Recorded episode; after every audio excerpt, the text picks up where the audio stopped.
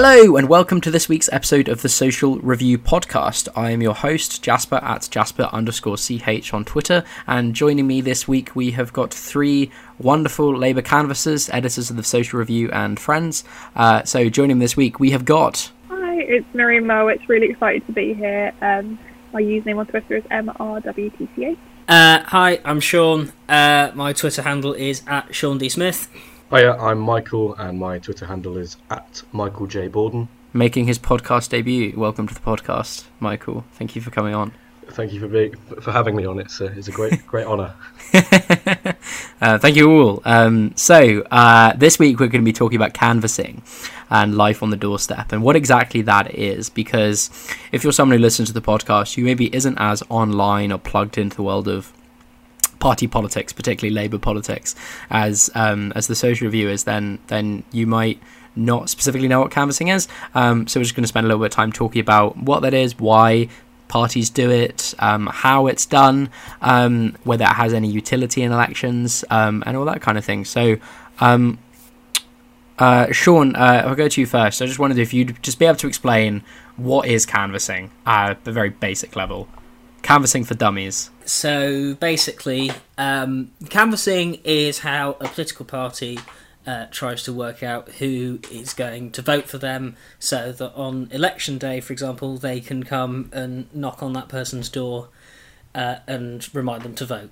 Uh, so the way it works in the Labour Party, uh, because I have no idea how it works in the uh, the other political parties, um, for obvious reasons, is basically that there'll be like a session advertised uh, in a certain place. So like meet meet on this corner or by this shop uh, at a certain time, and there'll be a big group of people, uh, and you'll take a photo. Because if you don't take a photo at a canvassing session, did it even happen?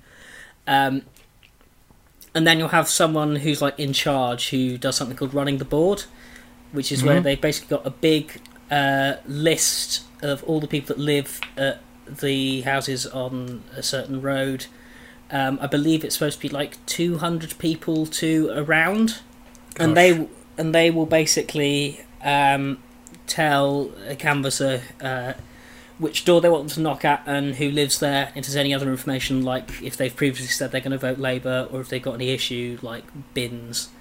Uh, and then you'll knock on the door, you say something like, Hi, my name's Sean, reached out on behalf of your local Labour Party. Uh, we're here about the election. Uh, have you thought at all about how you might be voting? And then you're not necessarily trying to persuade someone to vote Labour at this stage, you're just trying to see you know, if they're going to vote Labour, if they don't know how they're going to vote, if there's something that's, uh, you know, uh, where they're not sure why they might vote because of a certain mm. issue, like Brexit, for example uh, and then uh, you will feed that back to uh, whoever's running the board. So you you don't necessarily start off being like, "Hello, have you considered voting Labour or Lib Dem or whatever political party you're representing?" You, it's more like, "Hello, what issue which issues are you concerned about you know which way you're going to vote and then you can you kind of like ease your way into it is that accurate to say uh yeah definitely so my everyone's got a slightly different uh, spiel where they do it. So the way I've done it, by basically by watching people do it over five years, is I, f- I find what works best if you start with "Hi, I'm Sean. Uh, I'm just calling on behalf of you know whoever your local candidate is. In my case, like Lucy Powell." Um, she's been your MP since 2012. Wondering if you've got any issues you want to raise with her, uh, and how you're thinking of voting in the general election because then um, if if they do have something like they've got an issue with the benefits or immigration, uh, then that's something you can pick up and report back as well, and then that can get actioned. And uh, Miriam and Michael, feel free feel free to, to jump on in this as well. But when when you're when you're you're getting that, that data, I suppose from from the, from the person living there and, and hearing their concerns, and you're collating it all back to, to the to the um, person running running the canvassing. Um, is that all fed back into some kind of like centralized machine? So it's like, okay, so we've aggregated this and we know that, um, you know, people in this constituency are really concerned about bins and people in Y constituency are really concerned about um, the local uh, library closing or Brexit or whatever, whatever. Um, Michael, do you have any thoughts on that? So, as, as far as I'm aware, I've been um, doing a couple of things uh, out in like back in my home constituency um, in Truro and Falmouth, but also in Swansea now. So it's like Swansea East, Swansea West, and Gower. Um, and basically, some poor sod in the CLP office or the MP's office at the end of every kind of uh, canvassing session, if they're still using the boards as they're known, which is pen and paper, Mm. um, someone at the end of the uh, end of the canvass has to stay up late into the night and do like manual data entry into the Labour Party's database. So that means like voting intentions, uh, if people are don't knows, if people are postal voters, but also it can be like notes on the house. So as an example, as a horrible example, um, I was knocking doors in Gower. Uh, uh, literally on on Sunday, um, and I knocked on a fellow's door, and he was like, "I'm not in the mood to discuss politics. My wife's just died." Oh we were like, God. Jesus Christ, I'm so sorry. I'll, we won't bother you. But what you can do, but like feeding back onto the board, is you're able to go, don't contact this guy again. He's clearly not in no nowhere near a space to be harassed by specky Labour canvassers. So that's like yeah. in in terms of like, the, the campaign has the ability to kind of like um, be quite reactive to that, and we're quite lucky now because we've got the doorstep app, and when it works, it means it's it's practically the data entry is being done in real time. So that means that some poor staffer doesn't actually have to do it at the end of the night. It's being done like as you're there on the doorstep. So like we're getting a bit smarter in terms of like how we're collecting our data. I believe socialism with an iPad is the term John McDonnell used back in 2015. That sounds like that in action. Um, Miriam, what's been your experience with uh, with canvassing? Uh, maybe recently, as as as Michael brought up. Um, what's your spiel, as Sean said? So, uh, as Sean said, there's quite a few ways to do it, and I think canvassing kind of changes throughout the electoral cycle. So, the closer you are to the election, the more kind of targeted your questions become.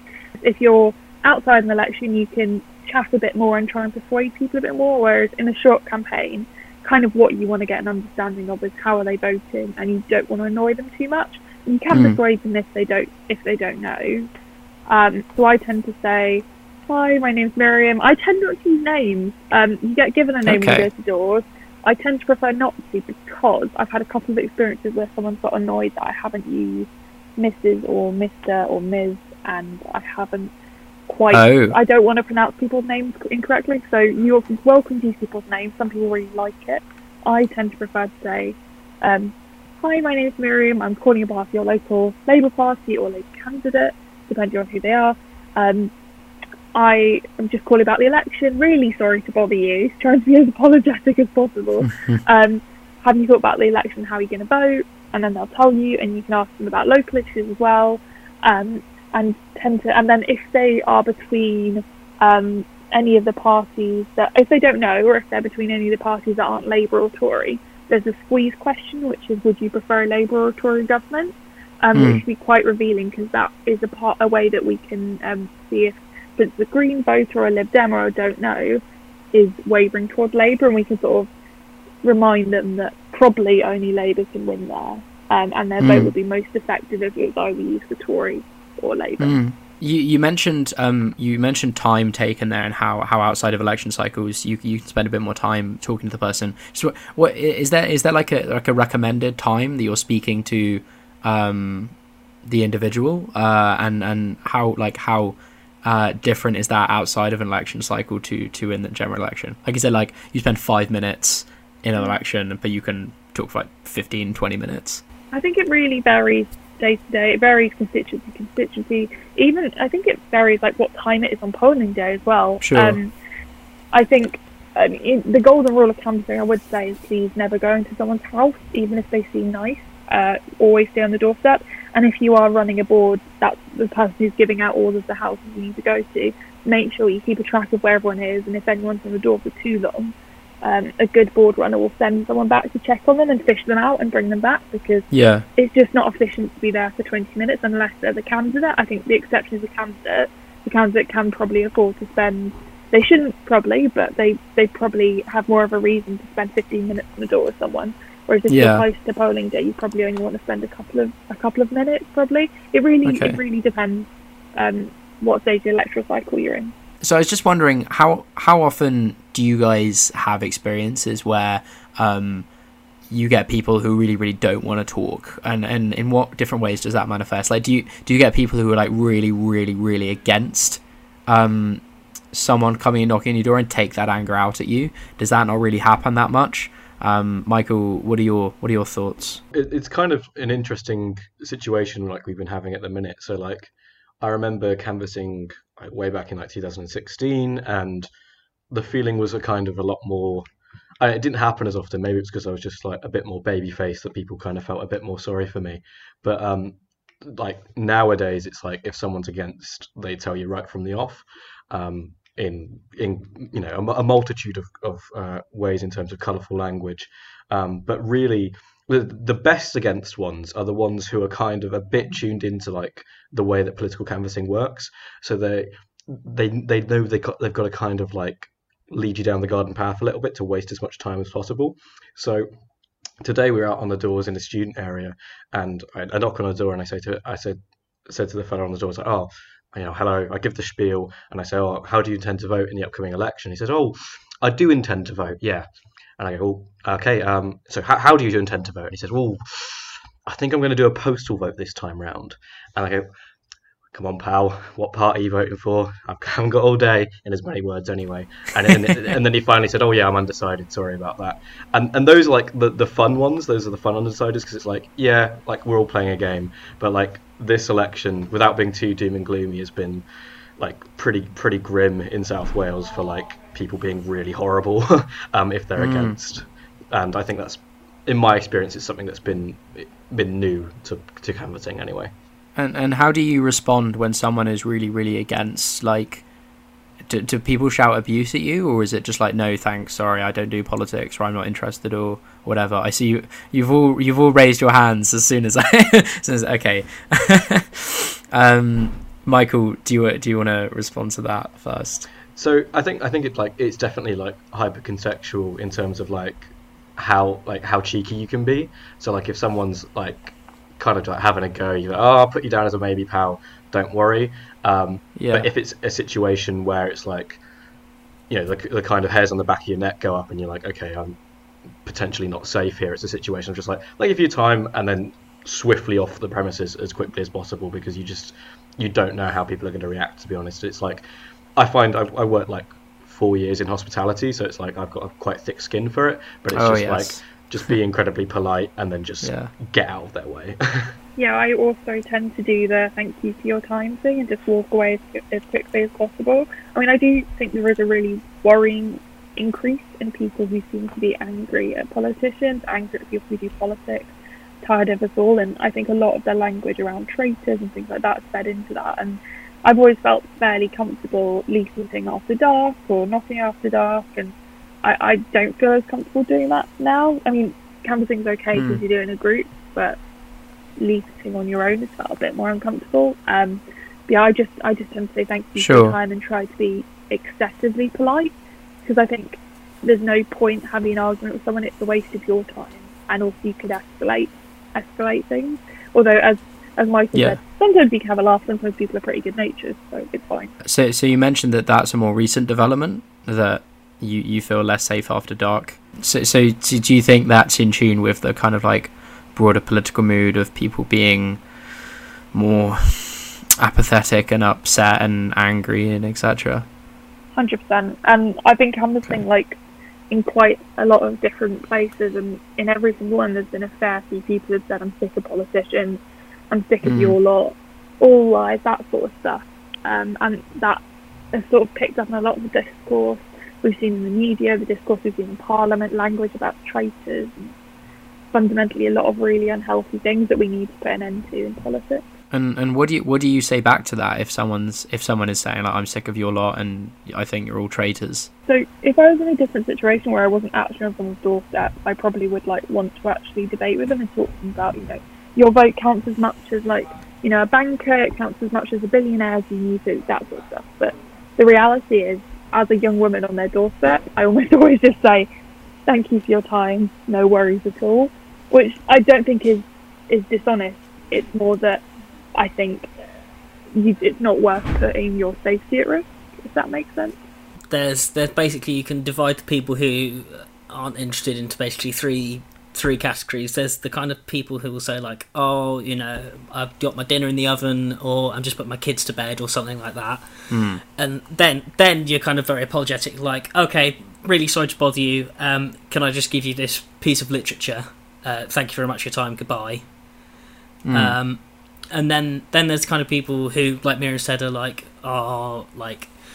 I'm not voting. I'm sick of all of you. And again, you're just like, okay, let me give you this literature. Hopefully, you can change your mind because, like, all the literature will have the candidate's contact details on or something. So, like, oh, if there is anything you want to get in touch with, I'll just give you this. It's got their contact details on.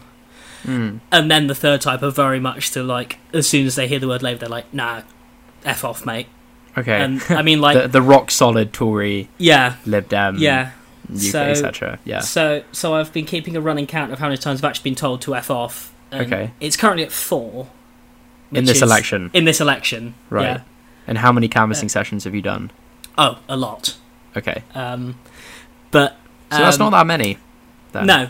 Um, so there, but there was this this video going That's round of yeah of um, of Richard Leonard, uh, the leader of Scottish Labour, having like the door Mhm. slammed in his face, and some newspaper on Twitter were making like a massive deal about it. Oh, oh this is this just shows how unpopular Scottish Labour are. Um, but what I would say to that is, if any, if you ask anyone who's ever been canvassing, have you had the door slammed in your face, and they say no, they are lying to you. So, um, what you were just saying, Sean, about uh, and Miriam as well, about like not not necessarily responding to the people who who are rock solid, aren't going to vote, etc., etc., and just being like, okay, well, thank you for time. Here's a leaflet, etc. Um, that that that kind of that that's interesting to me because it, because it kind of speaks to something which I was which I was thinking about before we were recording, which we were talking a little bit about about a bit. Um, like how much of canvassing, how much of its purpose is to bring out your party's vote and the Labour vote, um, specifically here, and how much of it is to do with winning over don't knows and non-voters. Um, because that would that would what you guys said would suggest to me that with some voters there's not much you don't consider there to be much utility in trying in trying to win them over and then that's not necessarily a bad thing it's just a matter of like timing and also if they're seen particularly aggressive not wanting to endanger your safety um, but yeah i wondered if you guys have any thoughts of that in relation to like what the purpose of political canvassing is So, so I'm not a candidate. Um, so Yeah. basically, not my job is not to persuade people. Like, um, so if if if I was out canvassing um, with with the candidate, for example, I might say, um, "Oh, uh, the candidates out here. Do you want to chat to them?" And then it becomes their job to try and persuade them, or something like, "Oh, can I take some contact details?" Uh, so the candidate can get in touch with you, and then like part of the candidate's job is basically during the evening to ring up people or email them who, people who have said, "Oh, we don't know," or "We might not vote," or something like that. But as someone who is not a candidate and is just there as like a canvassing monkey, um, my job is entirely data collection and to try and get out the Labour vote. Yeah, so I think with, with what Sean's said there in terms of like data collection, I think it chimes with what Miriam said earlier on about like you've essentially got different phases of the electoral cycle means that canvassing is um, essentially means different things. So for like if we if we take as an example like oh yeah like yeah UK parliaments last for like five years or whatever during the kind of peacetime CLPs should be kind of if they're functioning properly um, ske- should be sketching out the kind of electoral geography of the place where you can like figure out where your don't knows are figure out like where your Labour strongholds are. So like a lot of it is just is is for the people who are don't know or people who are like leaning like going oh you know Brexit's annoyed me I'm going to vote Lib Dem. It's just the idea that it's not necessarily the content of the conversations. And there was a couple of studies done off like the back of the Obama campaign in 2008 the initial one which was like the first like proper tech canvas I guess was the idea that just being nice and friendly on the doorstep and then having like a Labour sticker on is enough to chime well with a lot of people that oh, really? you don't have to be super like up on like policy or super erudite. If you're just nice and friendly that can sway a lot of people just to be when they get into the public Yeah. booth they can just be like oh well um, i just remember that nice friendly face on the doorstep who was nice Yeah. about my garden or whatever I'm going to vote for that party. Yeah. So it's like it's it's a really interesting dimension. So obviously you're like you're pulling out some of your support, but sometimes it's just like being nice is is Mm. kind of just the role of the canvas, which is it, it sounds Sure. incredibly counterintuitive. No, no, I think I think it sounds um, entirely sensible. I think if more politicians and activists and so forth could could take that message home, the better. It was actually this is slightly off topic, but it's what I was actually thinking watching the debate last night. This we're recording this on uh, Wednesday Wednesday night. The debate was last night, Tuesday, um, and. Uh, one of the audience members asked a question and said that they, I think she said that she was a cleaner and that she earns minimum wage and that she's you know lived under austerity and how are and, and how how are these two men Corbyn and Boris gonna um, make things better for her when she didn't think that they'd ever had to live through hardship? And I thought oh what what Corbyn should do because he was the first one to answer the question is just say firstly I'm very sorry that that like you know that that that that is that is the that is the way you're living that you're that you're unhappy the way things are but I can promise that a Labour government will change that um, because here's our transformative policies and we're against austerity blah blah blah and just like try and be personally empathetic I think as as, as you said like launching into a spiel about policy can can often make you seem really distant Yeah, definitely. Um, I, I think it's a really important point. Um, and being on the doorstep is as much about listening as it is talking. It's probably more important to listen more than anything Mm. else. Um, and, and, and being that friendly face. Um, and, and I do think that sometimes there is a, there's a tendency, not it's not very common, but sometimes people think that canvassing is reciting policies and, and being part of a debate when actually a lot more. You, you don't actually have to know every single Labour policy. You don't need to have known every Labour MP. People will be quite receptive if you say, "Well, I'm really sorry, I'm not exactly sure what our exact policy is on wind farms." Just take something out of the air. But I promise the candidate will give you a ring or send you an email to set everything out. And people actually will respond to that, and that follow-up contact Mm. might actually be really effective. Um, and and it's not, you know, talking talking down to people. It's, it's listening listening to their concerns. And canvassing is really important outside of elections as well, because that, as Michael said, you can get an idea of the issues that matter to people. And my MP, Stella Creasy, actually uses a slightly different uh, canvassing system, which is a bit controversial, but I actually think is really effective, where she doesn't just ask for vote intention, there are set questions about issues. So she asks people, what do you think about Brexit? What do you think about um, me as a Stella as an MP? And what do you think about, uh, Mm. I think there's a couple of other things, but that could be a really interesting way of like profiling someone about the issues they, they care about. But that's, um, you know, there's a million Hmm. different theories on, on how to do this. Inevitably when you're having this many interactions with different people um, in a day uh, you've got to get some funny stories so what are the funniest your most favorite um, canvassing stories from your time within reason of, of, of sharing them on a, on a podcast basically I've had a number of experiences on the doorstep. Um, most of the best ones involve meeting lovely cats and pets more than anything else. Um, Hmm. And lots of native people being chatted up on the doorstep was in Southwark once was very bold. Um, but my excellent favourite story probably was a recent one uh, where I was door knocking in state for Food. Um, and I knocked on the door, and the guy opened the door was very nice. He was like, "Oh, uh, Ruth Smeeth," and he, he looked a bit like you know unsure. And he was like, "Oh, she's Jewish, isn't she?" And I was kind of like preparing myself for something anti-Semitic. And he, he said this Mhm. long pause that felt like it waited for like a whole two minutes. Um, and it was, "Oh, I like her approach," which was quite nice and refreshing. So. You get a disturbingly high number of naked people.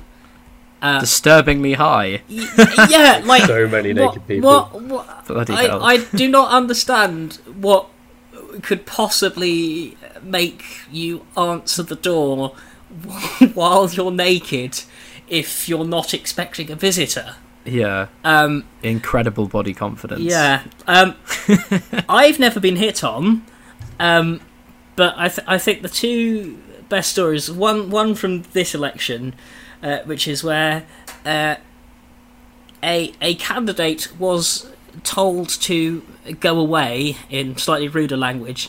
Um, by somebody who lived at a house which had very, very brightly illuminated Merry Christmas lights and like the Oh. full, the full shebang. Um, but the the story that gets told in Bristol as a sort of worst case, do not ever do this story. Um, there, there are two. Um, one of which I know who it's about because I was there. The other which I was not there for, sadly. Uh, but there's one where we were canvassing in a tower block in a ward called Lawrence Hill. Um, and this guy goes up to one of the doors on one of the floors, knocks the door, says, Hi, uh, I'm here from your local Labour Party. And then he just goes, Are you 18? Which, you know, out of context sounds very bad. Um, but the other the other story that gets told is uh, from polling day on 2014, where an unfortunate canvasser stumbles upon a wake. Was this in local Uh, elections? Yes, this is the local Okay. European elections in 2014. Okay. Uh, so, uh, canvasser stumbles across a wake, uh, Uh-huh. backs out very apologetic, but on his way out, he says, "Oh, um, this fella didn't happen to have a postal vote, did he?" Which is just don't don't ever say that. Is all I will say. but yeah, those are my those are my two funny stories. I, I have a couple. I mean, I've been I'm 500 years old now, so it's like there's a lot going on. But um, Famously, See- 500, yeah. famously 500 in the 2017 election, I was uh, back in Cornwall canvassing. Um, so like this is like my my neck of the woods.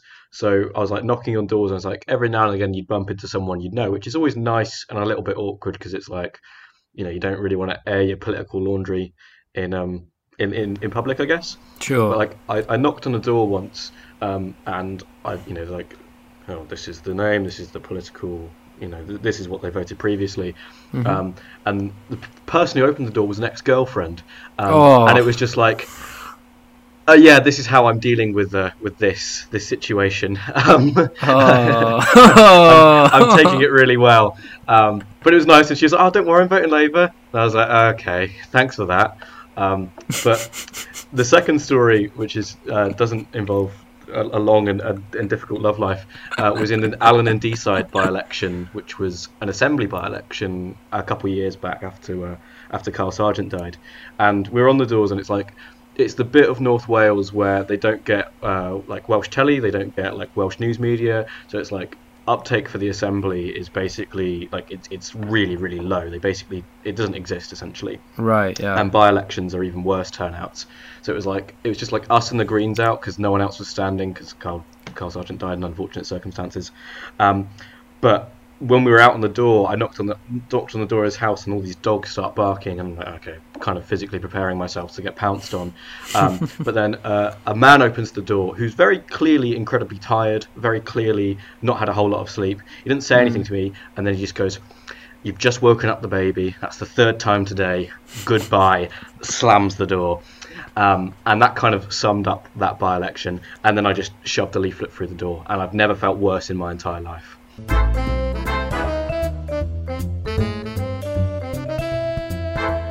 Hello again. We are back uh, with a segment all about fun stories from canvassing. Um, if you enjoyed that last little bit, uh, and I'm here with uh, Dominique to talk about uh, some fun stories from canvassing. Hello, Dominique. Hello, thank you for having me. Thank you for coming on. Um, do you have a Twitter handle to uh, just do. put the promo in? Um, so my Twitter handle is Dominique R Pope. Excellent, excellent. You've all got to go and follow Dominique. Um, uh, so you're a Labour activist. Um, yes, Yes, much like many of the people who come on this podcast tend to be. So you're a friend of Morgan's, yes, I am. yes, who's been on the podcast uh, and written several articles for the website. She was on the podcast last week. If you guys listened to that, um, and uh, when she was like, "Oh, my friend uh, Dominique has lots of fun stories from canvassing," um, and then created a group chat with the three of us. I wasn't quite expecting the sheer volume of uh, of stories. Yeah, it's been a long road. It's been a long road. Me and Morgan, the How dream. many, yeah, how many years have you been canvassing? Um, not that many really. Um, so we sort of met in 2015. So our first campaign together was in 2016 Right. for the London mayor, and then obviously that went into the EU referendum, and then there was an election the following year. So it just happened to be that we were sort of friends and Labour activists during a period of many, many elections. It just kind of kept spiraling. Morgan Yes. doesn't know doesn't know I was asking about this. She's gonna have fun listening Oh. to this bit at the um. So what would so so what would you say the most fun stories you've had from canvassing have been? Like, Oh, be fun, gosh. fun and genuinely fun, or fun as in like this was awful, but is it kind of objectively funny in retrospect? Um, I mean, one of my favourite canvassing stories um, is one of my favourites because it's very good natured.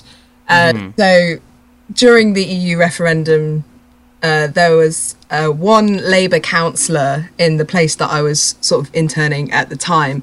Uh, who was on the leave side and everybody else was on the remain side. Yeah. Um, and he was sort of fine with that. Um, you know, he kept himself to himself. He didn't campaign for leave, even though he was voting leave.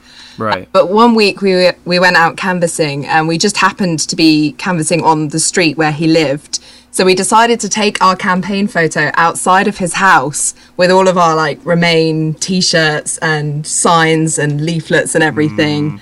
Um, and we we later tweeted. You know, the customary thing to do is tweet from the uh, Labour Party account that we had. Labour doorstep. Yeah, yeah. Um, so we we put up a tweet that said everybody on this street is voting Remain, and normally this sort of thing would only get like five likes because it was the local Labour Party Twitter account. Um, yeah, yeah. But for some reason, we don't know why, it was completely random. Oh, no. The National Labour Party account retweeted it, and it soon no. became one of our most popular tweets of all time. Um, and this councillor also is Jewish, so he was um, he was like celebrating the Sabbath on the Saturday, so he was sort of like not near any sort of technology for the whole day. He had no idea that any of this was happening. Uh, and then the next day, yeah, he sort of uh, got up to find that this tweet of all these campaigners outside of his house had been retweeted by thousands, and he was very good natured about it. Okay, He good. found it really funny. So Okay, okay. like bullying or anything. I like thought I thought that was going to end in a like, No. why have you misappropriated my political beliefs? Ah. no, it, it was very good natured. I'm happy to say. Excellent. Have you got any which aren't so good natured? The truly meaty stories. Oh, I think I think this this has probably happened to everybody at some time or other, depending on how long you've been canvassing. But there is standard sort of person who is inappropriately dressed answering Yeah. the door. We've had some mentions of that already. Yeah. Yeah. Um, I think the worst case of that was a man who opened the door. Um, so it was in a block of flats. Yeah, yeah. uh, and he stepped out into the corridor and he was wearing a dressing gown and that was it and the dressing gown was not tied up. Oh. um, and he clearly wanted to engage in conversation which usually would be quite nice. Like he wasn't phased by his appearance at all. And i was sort of like this would be an interesting conversation in any other set of circumstances but you are not wearing enough clothing for this guy. But that really didn't stop him at all. He just kept on talking, and I didn't know, you know, how do you deal with that situation? You can't just say, you know, excuse me, sir, you're naked. You know, you have to- well, so so are there there are those like kind of experiments like if you just did something like totally out of place and you do it just as a kind of test to see if anybody anybody actually says anything. Was he talking about politics? Was he just like yeah, yeah. He was Right, okay, talking. okay. Um, so again, it was during the referendum campaign, and he was uh, he was quite old, and he very clearly remembers the first referendum campaign. Mm. Sort of talking about that, and it was actually very interesting to hear the views of somebody who was like voting in both referendums. Yeah, yeah, yeah. I can't say that I remember much of what he was saying because I was sort of like, okay, I've got to retain eye contact. I can't Yep, don't look down. Eyes. Yeah. Wait, so so so so he- he was fully he wasn't wearing underwear. no, no underwear. Oh, yeah. so it- okay, that's quite naked. Yeah, it was. I mean, thank God for the dressing gown, but I can't say that it helped much. I, I to be fair, I wouldn't know what to do either. And it, it was like an empty corridor because everybody else had gone down to the next floor. Oh no, so it's just you. their conversations. So yeah, I couldn't exactly make eyes at somebody to be like, "Come and help me, please." Oh my goodness, that is so Sad. that's, that's that's that's awful. I mean, very funny, but also awful, Yeah. awful in the moment. yeah. Dear me. Um, have you got any stories? I was going to use the word incriminating, uh, which, which, which is maybe maybe slightly slightly slight. Okay, yeah, let's go with the word incriminating. I can't think of another word. What what's been What's what's been something shocking that's happened? Um, other than other than a man naked. yeah, is that not shocking enough? Speaking to that, I guess that's quite shocking. That's quite shocking. Um, I think so. Um, just for context, the first time that I sort of got involved in a campaign was in 2015 for that Yep. general election, and I am from a conservative safe seat, and I was campaigning for Labour with like two other people because In the safe seat. yeah, that was like the extent of the Labour Party membership in this safe seat. Like it's never been a Labour have never even come close to winning an election here. Yeah. So when I moved to London, and obviously the London Labour Party is really active, um, and you get tens uh, of people going out canvassing it in sort of one area every week. I was really surprised, um, and I was really excited to sort of get involved. And so I got this sort of internship type thing in Enfield, uh, in, in the borough. And it was my first ever canvassing session in Enfield uh, with the guy who was essentially my boss and a couple of the local councillors. And I was really excited because, you know, it was my first canvassing session in this mm. internship. And I was with like two actual Labour councillors. I've never met a Labour councillor up until this point because there just weren't anywhere I was from. These kind of um, like mythical beings. yeah, honestly. A Labour um, councillor. Yeah. yeah, and they shook my hands, and I was like, "Oh my gosh, this is incredible!" I touched a Labour councillor. Uh, Um, and we were, we must have done about one street at this point. One of them was quite old, um, and he didn't really. wait, so the, the council? Oh, the councillor was old. Okay. Yeah. yeah, the councillor was old, um, and he didn't really seem old though. Like in the way that he spoke, and he was very sort of enthusiastic. He was this really lovable, friendly Greek man. Um, and then suddenly he started like slowing down, and he was very clearly Oh, no. flagging. Um, and the other counsellor who we were with was like, "Oh, not again." Um, and I was sort of like, "Again, what's going on?" Okay. Um, and then this other counsellor was like, "Yeah." So the the man, uh, the old man, was called George, and uh, she was like, Is that his actual name? "Yes." Okay. Um, and George, it turns out, has type two diabetes, Uh huh. um, and he hadn't had anything to eat that day. Uh huh. And so he sort of ground to a halt and then really quickly announced that he needed to sit down. Um, so he just sat on the pavement and he sort of like put his head in his hands. Um, God. and so the guy that I was working for, so he was the organizer for Enfield, he'd only just started his job as well, so he didn't really know these people that well. Um, so we were both sort of standing there like, is this, this sounds like it's happened before, what's going on? And then there was sort of like the word ambulance was mentioned. Um, all of us were sort of like frisking ourselves to see if we had any sort of mints or a chocolate Yeah. Yeah. something to give to this guy Oh my And- God. He very nearly died, but he didn't. Um, uh, we went to like a local corner shop and quickly grabbed some piece of food and gave it. yeah. yeah. And As for the rest of the quick foods as campaign, he he didn't come out much after that. Um, Oh. because he just has such a passion for the Labour Party and he hates the idea of staying in his house uh, and not coming out campaigning. But I don't Yeah. worth dying for. Well, yeah, that's that. I mean, that that kind of taps into an interesting point of like how far how far are you willing to go to to, Yeah. to campaign for a political party? What are your But what, what are the personal limits? Yeah, I, I was happy to see um, in you know during general elections when they're doing the coverage on the BBC, Yeah. sort of hour or something, they play a dramatic montage of Yes, the, sort of Yeah. highlight reel. they're like boom, Um, boom, boom, boom. Yeah, and he was featured in that. Um, Was he? yeah, we unexpectedly picked up one of the seats in Enfield, so it's Enfield Southgate, and uh, he was in the montage because he broke into dance when the the victory, and like that is so in character for him. Like he really shouldn't be dancing because, as I say, he's very old. He's severely diabetic. He, he like really shouldn't be exerting himself too much. But yeah, he was dancing in celebration, so. It was good for me to see that he was, you know, still alive, still dancing. It's still alive. That's important. I need to find this guy. Get him on Yeah, the podcast. He'd be, yeah, I mean, you'd probably love it. I mean, I don't think you'd be able to get much of a word in edgeways because he is very passionate, but That's fine. That's fine. I'm always happy to sit back and let the other person just talk. It makes my life easier. That sounds that sounds amazing. He sounds like a great guy. Yeah, he really is. You get some gems in the Labour Party every now and then. Every now and then. so is um she's a really interesting person. If you get on the wrong side of her, she's absolutely terrifying. But Morgan and I were not on the wrong side of her.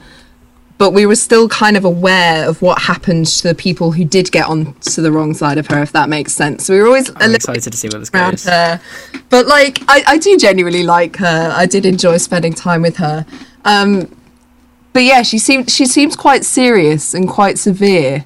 Um, but then there was one canvassing session when we were just walking, mm-hmm. as you mm-hmm. do, Just walking. Um, and she dropped back to talk to me and Morgan in our capacity as young people because we were the mm-hmm. only people there under like fifty, maybe forty.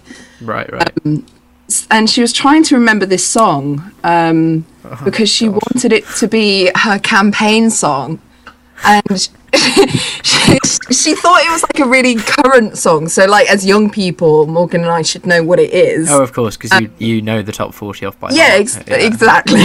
I mean, I don't think I've ever listened to the top forty, but that didn't at all. Um, so yeah, she was trying to sing this song to us, and Oh, she may be a great MP. I don't know what people think of her, but singing is not her forte. Um, I discovered that.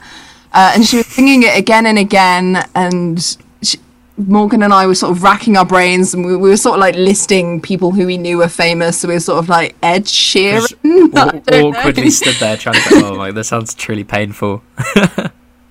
Yeah, and then it turns out that the song that she was trying to um, remember was Tub Thumping by Chumbawamba, which What? is not a current song. Because I, when she said that, like, it made sense because, you know, I get knocked down, I get back up again. Like, Oh, that song. yeah, it, it's, yeah, it's not exactly a, a obscure sort of song. And she she wanted that to be her campaign song. Yeah, because um, so she'd lost her seat, I think, in and then got it back. In, she wanted that to be sort of her campaign song, um, God. and she was really, really set on the idea. And this was at a time when there was no general election happening. There was no hint of a general election happening. So I don't know why she needed uh, to bring this up in the middle of a random canvassing session. I assume it never ended up being her campaign song because of like you know, a it's a terrible idea, and also b.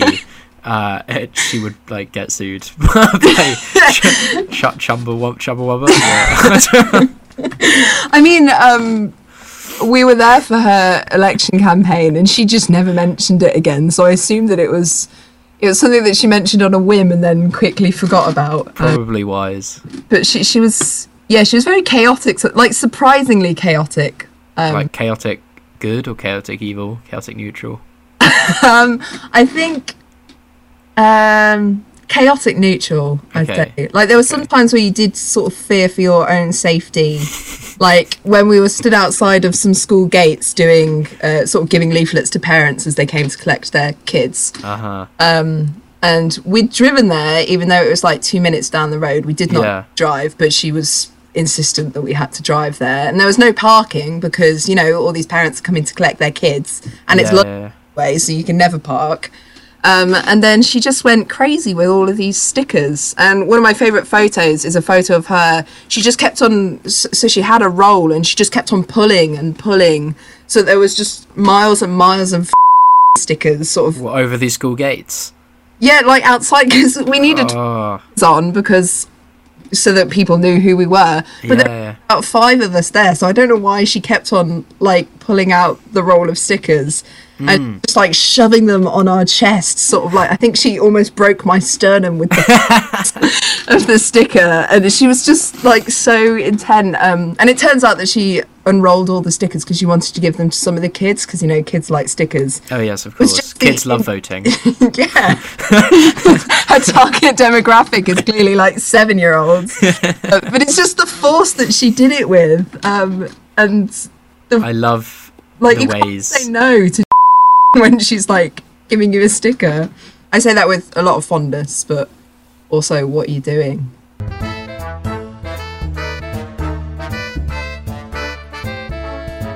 Hello, and welcome to a super exciting new segment, temporary segment, I suppose, of the podcast, or maybe not temporary, we'll see, um, called Optimism of the Will with Will.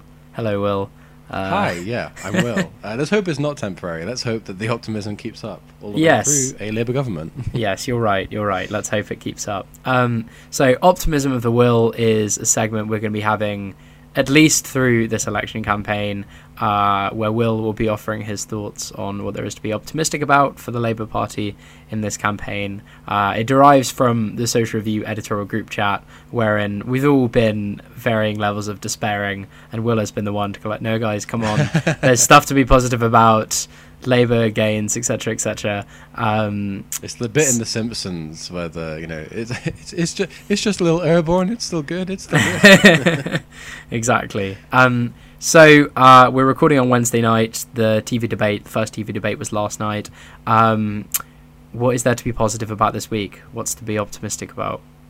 it, uh, this week we're optimistic that Johnson and Corbyn are about level in the public eye when they're actually doing the thing that they need to be doing. That's fantastic. I think it's amazing if you are like the most hated politician in the country and you're up against you know Tory uh, candidate of destiny Boris Johnson to come out level. Like people are looking past Corbyn, their own hatred, and it is hatred of Corbyn. They're looking past that and going, actually, I can't see a difference. These guys are on par, which is fantastic. And do you where where where do you foresee things like moving up from here? Like, um, like how how how much how much energy does Labour need to be having over the next few weeks, the next couple of days, even?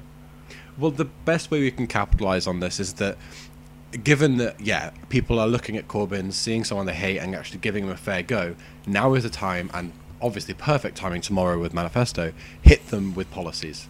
Policies, policies, policies, because now they're listening to Labour. And now is the time to really be putting that forward. Of course, you know, Johnson now looks a little bit weak, um, not least because of, you know, a variety of gaffes that have happened, and people on the whole aren't happy about the fact check thing. Yeah, I definitely. think that if we come out tomorrow with a good, solid set of policies, that Hmm. you know, if we hit broadband communism again, where we hit the front page, the, that kind of thing, and then on Friday when it comes to that leaders debate and Johnson isn't there, that's real 2017 energy because he's not going to be there. He's sending a representative. It's someone from the Treasury. So, so, so the people listening to this will have a better idea than we will because this will be going out on Friday, Yeah. and the manifesto will have dropped by then. So you'll have you, you guys will, will will know how the manifesto is received more than we do right now. But y- y- there, there's a debate on Fri- on this Friday. You said, or next Friday. So, two- Okay. so yeah, I think it's this Friday. It might be the interviews this Friday. I don't know the entire like running time of it. Whenever that debate is, uh, uh, when uh, when There, there are so many Boris I saw. There are, and Boris has agreed to so many of them, but he's Yeah, already pulled out of one. Yeah, and he's he's just not very good. It's bizarre that, he, that he's agreed to so many. So that's something to be optimistic about, I suppose, as well. That Boris has agreed to do so many things that he's not actually good at, and which the only way is down, really. Yeah, well, runner. it's like, you know, it, Stephen Bushism here, but there's literally there's not that much really to gain from Boris doing these, Mm. and he's very much lost out. I won't be surprised if we see some gains in the polls, but that's not what's really important. You know, like uh, the, the, the numbers are good for us. The don't knows is moving towards Corbyn, but it's really about looking at what that means in a deeper sense. That why they're moving to Corbyn, it's because an actual positive, confident Labour message has been put forward. And I'm so, so happy that Boris is already having his uh, strong and stable. I'm loving it. And it's the core of his campaign. So when you- when you mentioned the don't knows moving to Cor- towards Corbyn, uh, the the granular detail of YouGov's polling of last night's debate had, I want to say, fifty eight percent of don't know voters who, who who didn't know who they were going to be voting for thought Corbyn did well or did the best. Um, Yeah, in which is quite an astonishing number. In basically all the floating numbers, Corbyn excelled. I think in people Yeah. who. The one that interests me is the people who don't know which way the election's going to go were really favourable towards Corbyn. Yeah, that really interests me because that's the common voter. That's that's a person who's Hmm. just like kind of watching from the sidelines, and they're like, actually, yeah, Corbyn did really well. They, these are the people who are not going in with Tory hegemony considered. They're not expecting Boris to win. That's really, you know, that's fantastic for Corbyn. Mm. The only thing that Corbyn really lagged on was um, who looks more prime ministerial, and surprise, surprise, the actual prime minister came out above on that one. That's not too upsetting at all. Uh, but do you think there what there is an element of, of people who do expect Tory hegemony are more able to feel like they can say that Corbyn did well, and that that means there'd be an element of 2017 where people there was this sort of like phenomenon, or there was an alleged phenomenon where people felt freer to vote Labour because they didn't actually think he would, they were going to win, which then of course contributes to them doing better than expected, and the same for for Trump. Do you think that could end up being repeated this time around? I don't know. I've always really doubted the kind of I didn't expect him to win when I cast my vote for him to win. I I, I, I don't yeah. I don't really understand that as a constituency. I don't think anyone. I don't think the general British voter is that cynical. Like, it's Okay. eh, yeah, I just don't see it as a as a genuine phenomenon. I'm happy for the stats to correct me, but none of the um, voting intentions indicate that that's actually a thing. It, I I don't believe it's a thing. Okay, okay. So overall optimism this week is uh, rooted in putting forward the positive case, which will come out in the manifesto tomorrow, and as a result of the TV debate, where, as you said, the most hated politician in the country still managed to come out neck and neck with the alleged superstar prime minister. Yeah, and his campaign is falling apart. Like on day one of the day it was supposed to actually really kick off, completely fell apart. He can't now. He can't now go and say, "Oh yeah, Bor- uh, Corbyn, what's your, uh, what's your, which way would you go, remain or leave?" I'm not gonna lie, like it was kind of disappointing for Corbyn not to have a sort of readied up statement, and I would like to see that going forward. Maybe Yeah, by like the last debate, um, defer to conference. If you're gonna do it on Trident, do it on that. Um, but in the long run, there's this one technique that Corbyn's using, and it's it's it's peak Milne. It's very good, um, where every time Brexit gets brought up, in fact, I'm going to precursor this. You've got to remember that in the initial referendum, the reason they won is because they tied the NHS into Brexit. So the pro NHS vote was very much tied into leaving. Yeah, Corbyn is really actively and successfully defanging that by putting the NHS at risk with Boris's Brexit. Yeah, That's a 100%. huge- That's a really, really good technique. It really destabilizes Boris's campaign, and you can see because he had absolutely nothing when it came to uh, when Corbyn pulled out the uh, Liam Byrne note, as it were. Boris was fuming. He was. oh, that was a moment, livid. wasn't it? It was a moment. That's one that's going to go down. You know, if we see a polling bounce, that's what it's going to be. That's the note moment. It was fun. It was strange as well because I was sat there and I was thinking like, oh, wouldn't it be so fun if like it had one of those gotcha moments and Corbyn goes, "I'm accusing you of this. Isn't it great that I've got this document that proves it live on TV? Here's you know a photo of you doing it. Yeah." And then he actually did it. I was like, "Oh my god, what? What? Ah, that was weird." Well, yeah, Um, for real, 100%. I was actually really afraid the opposite thing was going to happen. I was Oh, really, really? afraid that he was going to have, like, uh, I was really afraid that Boris would have something on, you know, uh, uh, private communications from the EU commissioner saying Corbyn's uh, ideas were unworkable or something on anti Semitism. Oh, or something yeah, yeah. like that. Because, you know, that's a really dirty trick, and I would have ex- absolutely seen that. But I think we can all be positive in the fact the Tories are clearly rattled. They've just kicked the Daily Mirror off their campaign bus. Um, the Spectator did another fluff piece on why their new digital guy is a genius or something. It's good. They're rattled. We are coming through with pretty much exactly the same beats as the 2017 campaign. We'll see what the numbers look like at the end of the week to see how successful that is. But generally speaking, the momentum is very much on our side. And the uh, Lib Dem manifesto launch seems to have kind of flopped. as of Wednesday night. As of Wednesday night, yeah. I mean, it's early days, but it's you know the most remarkable thing has been the confetti cannons and Ed Davey basically saying he's going to prop up the Tories again, which is cool. When did That's he really- say? What did he say? With that? well, he basically he basically said that the because the Lib Dem plan was. Um, oh, did he say that- something that I think the likeliest outcome is the Tories form the, are the largest party? No, he basically outlined a genuine, like, a, a, verb- a verbatim plan, which was if Boris Johnson wants to get his Brexit, he's going to have to, you know, get it confirmed in a referendum, which is, you know, what we'd be aiming for. And it was like, that's just Labour Party policy anyway. You don't have to do any kind of deal. Yeah. You could just let Labour do Labour, and that will happen. Yeah. And you don't have to kind of confirm it. it's- to see- see- the see- narrative. See, I think I think it's fair for him to say that because that is that or is supposed to be. I don't, I don't know whether actual politics whether it's revoke or second referendum anymore. But like I think so. I think it's fair for him to say like, oh yeah, um, if Boris wants to do this, then he has to do the thing that we're arguing for. But as you say, it does reveal that kind of like logical fallacy in that like, well, why don't you just support the Labour position, which is also what you want? Um, Yeah, well, that's what Andrew Yeah. Neil basically said. Andrew Neil basically said that's exactly what Labour want to do. Why wouldn't you just take the path of least resistance? Yes, Um, exactly. uh, it's Which, it's yeah, a strange one. And you know, Corbyn's come out swinging on social media today about you know uh, fracking and Jo Swinson. This will all come to heads on Friday, assuming that I am indeed right on that. This could be very embarrassing reading it back if that's not what happens. Uh, that, that debate If- just doesn't happen. if if if, it, if we get to the polls on Friday and Labour are losing ground and Tories twenty point lead, then I'll yeah, find an excuse. I'll find an excuse. Don't worry.